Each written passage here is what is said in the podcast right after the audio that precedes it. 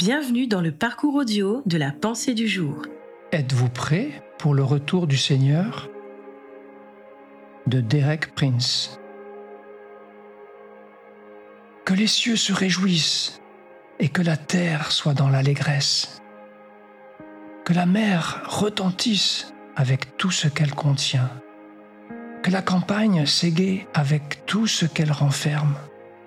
Que tous les arbres des forêts poussent des cris de joie devant l'Éternel. Car il vient, car il vient pour juger la terre. Il jugera le monde avec justice et les peuples selon sa fidélité. Psaume 96, versets 11 à 13. Le psalmiste présente ici une très belle image de la nature environnante se réjouissant à la perspective d'une apogée particulière et glorieuse, celle de la venue du Seigneur dans toute sa puissance et dans toute sa gloire pour juger et régner. Le psalmiste parle des cieux, de la mer, des champs et des arbres.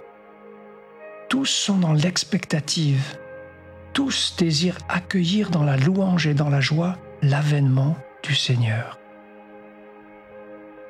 Qu'en est-il de vous et moi?